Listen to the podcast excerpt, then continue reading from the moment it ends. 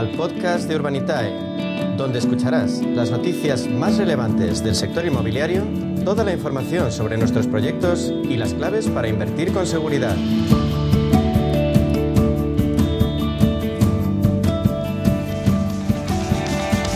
Urbanitae no para, ni siquiera en Semana Santa es lo que tiene liderar el crowdfunding inmobiliario en España. Por eso hablamos durante los próximos minutos con su consejero delegado, con Diego Bestard, para pulsar la situación del sector y para conocer los movimientos más recientes de Urbanitae. Diego, bienvenido, buenas tardes. Buenas tardes, un placer. Diego, casi cada semana hablamos de la dificultad de acceder a una vivienda en alquiler. Desde el Gobierno se apunta a la necesidad de limitar precios, siguiendo el ejemplo de París o Berlín. ¿Tú crees que es realmente esto una solución?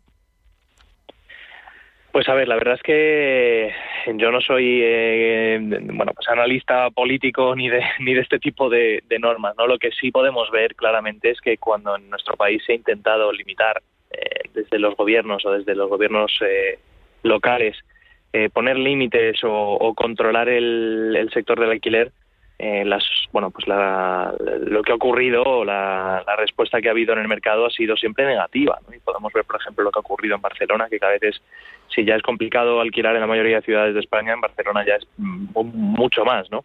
Entonces, bueno, nosotros la verdad es que desde nuestro punto de vista lo que hay que hacer es fomentar que haya más, más, más, más vivienda. Es decir, ayudar a las promotoras, ayudar a las constructoras a que pongan en carga más vivienda, sobre todo eh, aligerar todos los trámites burocráticos que implican el construir, que son bastante largos y bastante tediosos, y, y sobre todo pues eh, incentivar a que los promotores se animen y, y bueno, pues que construyan viviendas para poner el alquiler, que es en realidad lo que nos hace falta. Eh, si hubiera oferta, si hubieran casas disponibles, claro, para alquilar, pues los precios no estarían tan tensionados y no habría tanta tanta falta o tanta tanta escasez de vivienda en alquiler.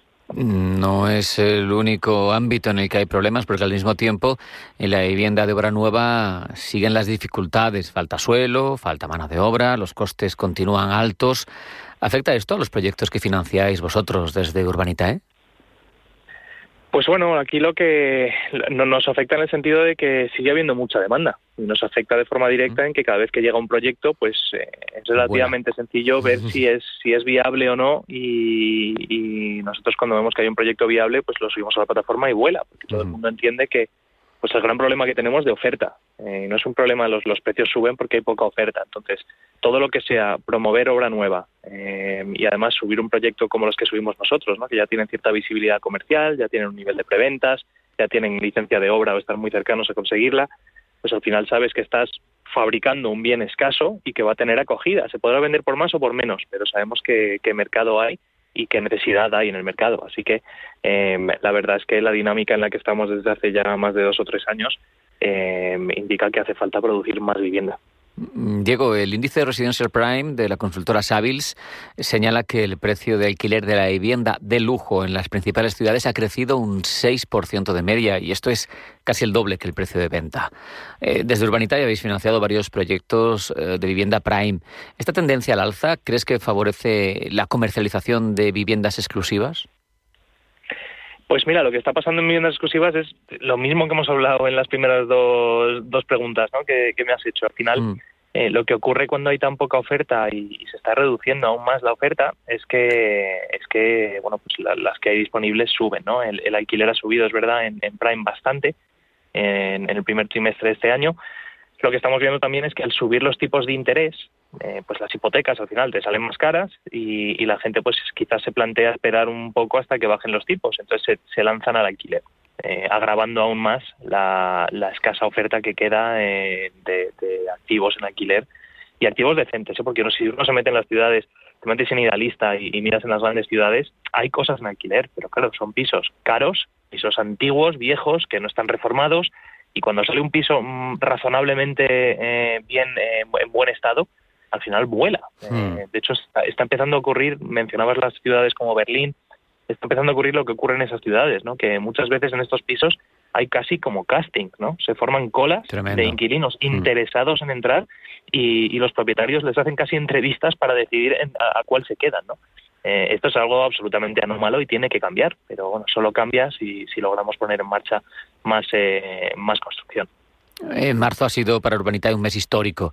Récord de financiación, récord de devoluciones. Cuéntanos, Diego. Sí, la verdad es que ha sido un mes muy muy bueno. Eh, quizás lo más importante no es solo tanto la, la nueva, los nuevos proyectos que hemos cerrado, que hemos cerrado eh, bueno pues eh, pues cerca de doce millones de euros en, en inversión y un montón de proyectos por, por todos lados. Eh, pero yo creo que lo más importante es las devoluciones que hemos tenido. Nos han vuelto, eh, creo que han sido cinco proyectos en total, eh, todos con rentabilidades muy positivas. Eh, hablamos de una rentabilidad media superior al, al quince por ciento anual. Eh, bueno. Y además todos mejorando las rentabilidades que habíamos estimado inicialmente. Así que nosotros somos muy conservadores a la hora de publicar los proyectos y las, las estimaciones, y, y en este caso pues eh, se ha visto, ¿no?, que las devoluciones han sido mejores que lo que estimamos cuando, cuando publicamos los proyectos. Qué bueno. Y lo decíamos al comienzo, Urbanitae no paran ni en Semana Santa. Este miércoles abrís nuevo proyecto, en este caso en el barrio de Salamanca. Cuéntanos, ¿en qué consiste? Pues sí, nos quedamos en un en, bueno en el barrio de Salamanca, que ya hicimos un proyecto muy similar con el mismo promotor la semana pasada. En este caso eh, el proyecto consiste en comprar un piso en Goya, eh, bueno pues en pleno centro del barrio de Salamanca, eh, un piso grande de más de doscientos metros cuadrados para, para comprarlo y reformarlo y ponerlo a la venta. Es un piso muy antiguo que no ha, no ha sido reformado desde, desde los años ochenta. Eh, y bueno, pues eh, al final eh, entramos en sociedad, bueno, en realidad entramos en sociedad entre todos los inversores para darle un préstamo al promotor. Es un préstamo al diez coma cinco por ciento para que cubra parte de la compra y la reforma de, de ese piso. Y al final lo bueno pues es que tiene una garantía, este préstamo que le vamos a dar es al diez coma cinco por ciento anual, tiene una garantía hipotecaria que cubre más del doble del préstamo que le estamos haciendo al promotor. Así que bueno, es un proyecto muy seguro.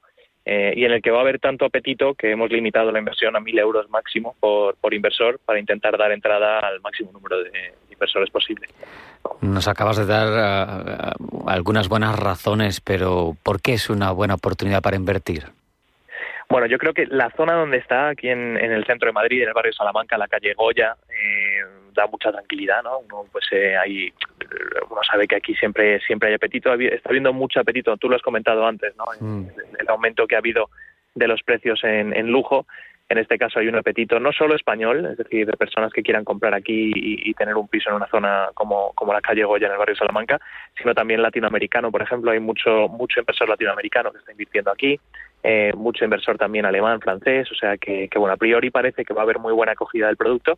Y sobre todo la garantía hipotecaria. Tenemos una garantía hipotecaria que cubre eh, más del doble de, del préstamo que estamos dando. O sea que si se diera el caso de que el promotor no nos devuelve el capital, la garantía que hay detrás es muy potente. Así que debería, debería dar tranquilidad al inversor. Diego, acabáis de financiar vuestro primer proyecto con V G Investment, el promotor de La Gasca, y este miércoles repetís. Eh, ¿Crees que puede que algún inversor se pregunte si habéis ido demasiado rápido? Bueno, al final este proyecto, este promotor nos trajo los dos proyectos a la vez, eh, los estudiamos ambos, mm. eh, son muy similares, el nivel de garantías es muy similar, eh, y bueno, pues eh, los dos los aprobamos en nuestro comité de inversión y se dio el caso de que primero salió el de La Gasca y, y segundo el de Goya, pero ambos son proyectos muy conservadores. Al final estamos hablando de comprar pisos en zonas prime muy consolidadas en, en Madrid para reformar y ponerlos a la venta, o sea que tampoco tienen mucha variabilidad ni, ni muchos factores que puedan ir mal. Dicho esto, siempre somos muy cautos, como hemos hablado antes, y, y bueno, pues eh, hemos preferido sacar pisos por separado en vez de juntarlos, hacerlos juntos, que hemos hecho en otras ocasiones.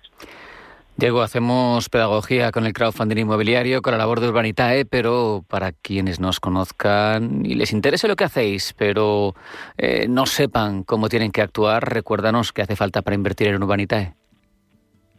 Pues nada, lo más importante, bueno, lo, lo principal es registrarse en la plataforma. O sea, es un registro muy sencillo. Eh, si te registras como persona física, se hacen nada, en tres minutos. Hay que aportar un, una copia del D N I y algo de información para pasar el, el chequeo de blanqueo de capitales. Y una vez registrado ya puedes invertir. Es decir, eh, básicamente lo que hay que hacer es estar muy atento. Eh, una vez registrado, es verdad que avisamos con, con bastantes días para que cuando vamos a abrir un proyecto la gente pueda mirárselo bien, estudiárselo, leerse toda la documentación.